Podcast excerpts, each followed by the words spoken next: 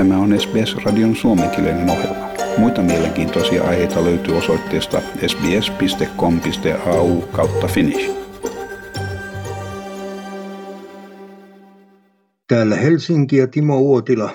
Suomalaiset nauttivat upeasta kesäsäästä lauantaina ja jatkoa on kuulemma luvassa, toivottavasti.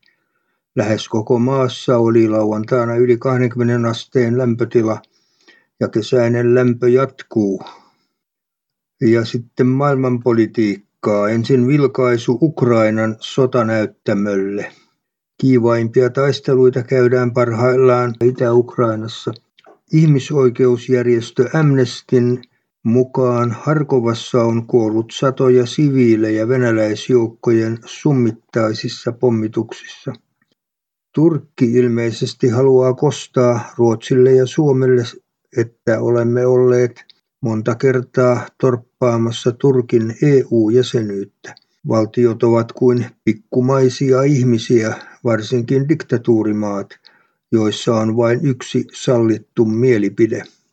Putin suuri on jo harmitellut sitä, että Pietari Suuri antoi itäisen Ruotsin eli Suomen takaisin Ruotsille ison vihan jälkeen. Se on ikävä muistutus Suomelle ja Ruotsille. Ja Itämerellä on käynyt kymmeniä sota-aluksia Naton ja Venäjän sotaharjoitusten takia. Suomalaiset harjoittelivat maihin nousua Ruotsissa. Suureen Baltops-harjoitukseen osallistuu noin 7000 sotilasta, yli 45 alusta ja yli 75 lentokonetta tai helikopteria Suomesta, Ruotsista ja 14 NATO-maasta. Ja tasavallan presidentin Sauli Niinistön kultarantakeskustelut on käyty 12. ja 13. päivänä kesäkuuta. Keskustelujen päävieraina olivat tänä vuonna Naton pääsihteeri Jens Stoltenberg ja Norjan pääministeri Jonas Gahr Støre. Keskustelut alkoivat sunnuntaina Niinistön ja Stoltenbergin tapaamisella.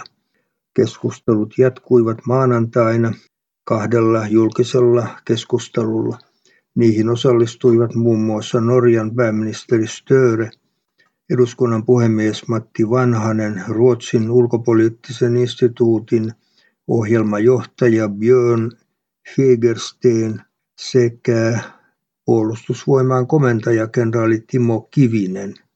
Presidentti Sauli Niinistö kiittää lopuksi kaikkia osallistujia keskusteluista. Keskustelu on ollut todella merkittävää. Uskon, että olemme saaneet siitä lisää ajateltavaa ja toivon mukaan jotain sellaista, jolla pyritään näitä ongelmia lähestymään, jollei kokonaan ratkaisemaan, Niinistö sanoo. Ja Naton pääsihteeri Stoltenberg jakoi vuolaasti ymmärrystä Turkille sunnuntaina Suomessa, mutta sanoi myös, olen varma, että Suomesta tulee Naton jäsen. Stoltenbergin mukaan Turkki ei estä Suomen Nato-jäsenyyttä, vaikka se on nostanut esiin huolia.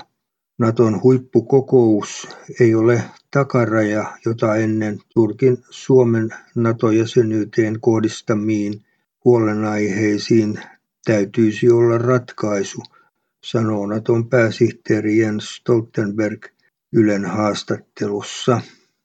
Seurasimme televisiosta Naantalin Kultarannan keskusteluja, joita käytiin presidentti Sauli Niinistön komennossa. Paikalla olivat siis erikoisvieraina Naton norjalainen pääsihteeri Jens Stoltenberg ja Norjan pääministeri Jonas Gahr Støre. Niinistö ja Stoltenberg eivät olleet kaikista asioista läheskään samalla kannalla. Voin kuvitella, että puheista ja ilmeistä päätellen he olivat käyneet nurkan takana melko kiperiäkin keskusteluja. Niinistö varmaan ihmetteli, miksi Stoltenberg ei ollut etukäteen varmistanut Turkin riskeistä. Hän on varmaan myös vaatinut Stoltenbergia panemaan Turkin aisoihin ja järjestykseen ja lopettamaan Suomen ja Ruotsin NATO-jäsenyyden jarruttamisen. Niinpä Stoltenberg korosti puheessaan, miten tärkeä jäsenmaa Turkki on kokonsa ja maantieteellisen asemansa vuoksi. Sitä paitsi Turkilla on omia turvallisuuspoliittisia huolia, jotka Naton pitää ottaa huomioon. Kaiken lisäksi Turkki huolehtii valtavasta joukosta pakolaisia, jotka haluaisivat muuttaa Länsi-Eurooppaan. Niinistö tuntui olevan myös sitä mieltä, että Naton pitäisi yrittää neuvoa Ukrainaa rauhanneuvotteluihin, jotta Venäjän pakotteet ja ukrainalaisille järjestettävä sotilaallinen ja sosiaalinen apu eivät panisi maailman taloutta sekaisin ja lisäisi Euroopan maiden velkaantumista. Stoltenberg taas korosti kaiken aikaa, että Naton jäsenmailla ja myös Ukrainalla on oikeus itse määrätä politiikkansa suunta. Oli myös mielenkiintoista kuulla keskustelua siitä, miten Norjakin on Venäjän naapurimaa, mutta ei ole koskaan joutunut sotaan itäisen naapurimaansa kanssa. Keskustelua yritettiin keventää vitsailulla siitä, että Suomi ja Norja ovat käyneet kilpailua siitä, meneekö Norja ensin EU-hun vai Suomi ensin NATOon. Suomi näyttää voittavan kilpailun, mutta eihän Suomi ole vielä NATOssa. Edes NATOn pääsihteeri ei osaa sanoa, miten kauan Suomen liittymisprosessi NATOon kestää, vai loppuuko se koskaan. Ja EU:n 6. pakotepaketin myötä venäläisten tiedotusvälineiden estot laajenevat Suomessa. Rajoitukset pystyy halutessaan myös kiertämään, ja 5 venäläisen tiedotusvälineen toiminta on siis blokattu EU:ssa ja Suomessa, koska niiden katsotaan toimivan informaatiovaikuttamisen välineinä. Osa asiantuntijoista kuitenkin epäilee näin rajujen toimenpiteiden asianmukaisuutta. Ja tasavallan presidentti Sauli Niinistö ja rouva Jenni Haukio osallistuivat torstaina 6. kesäkuuta Ahvenanmaalla maakunnan itsehallinnon 100-vuotisjuhlallisuuksiin. Pitkän päiväohjelman aikana presidenttipari vieraili yhdessä Ruotsin kuninkaan Kaarle XVI Kustaan ja kuningatar Silvian kanssa muun muassa Bomarsundin linnoituksen raunioilla ja Kastelholman linnassa. Iltapäivällä juhlavieraat osallistuivat keskustelutilaisuuksiin, joissa puhuttiin Ahvenanmaan itsehallinnosta ja demilitarisoinnista. Presidentti Sauli Niinistö piti iltapäivän päätteeksi tiedotustilaisuuden ja puhui alkuillan suuressa yleisöjuhlassa Maarianhaminan keskustassa. Tänään Ahvenanmaan asema on aivan uudella tavalla tärkeä.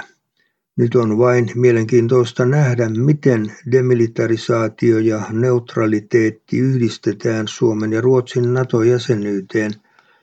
Ahvenanmaalaisten yleinen näkemys näyttää olevan, että tämä Tukholman ulkosaaristo ei kaipaa asevelvollisuutta eikä suomalaisia sotajoukkoja, vaan pyrkii pysyttelemään sotatilanteiden ulkopuolella, niin kuin muuten Suomi 24. helmikuuta saakka tänä vuonna. Ja Helsingin Uudenmaan sairaanhoitopiirin johtaja ylilääkäri Markku Mäkijärvi sanoo olevansa huolissaan kevään korkeasta koronakuolemien määrästä. THL:n tilastojen mukaan koronaan liittyviä kuolemia oli huhtikuussa noin 500.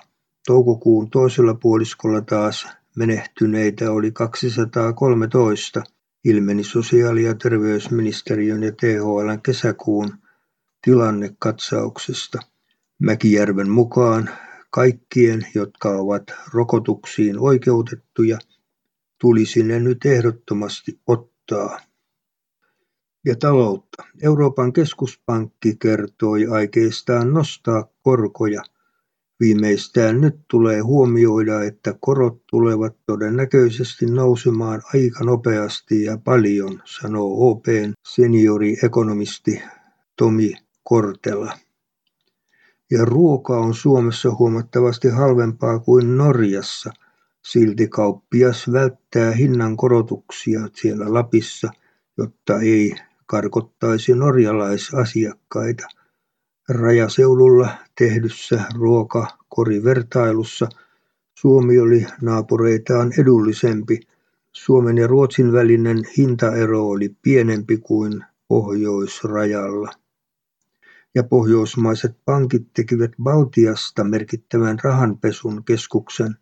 Valvonta petti myös Nordeassa, joka yli vuosikymmenen ajan ummisti silmänsä likaiselta rahalta, kertoo Ylen MOT-toimituksen toimittaja Jyri Hänninen. Ja Uudenkaupungin autotehdas irtisanoo reilut 300 henkeä. Kaikkiaan vähennystarve on noin 1000 työntekijää. Ja kauppajätti S-ryhmä sulkee yllättäen kymmenkunta ravintolaa kesäksi pääkaupunkiseudulla. Taustalla on ankara työvoimapula. Tykkää, jaa ja ota kantaa. Seuraa SBS:n suomenkielistä ohjelmaa Facebookissa.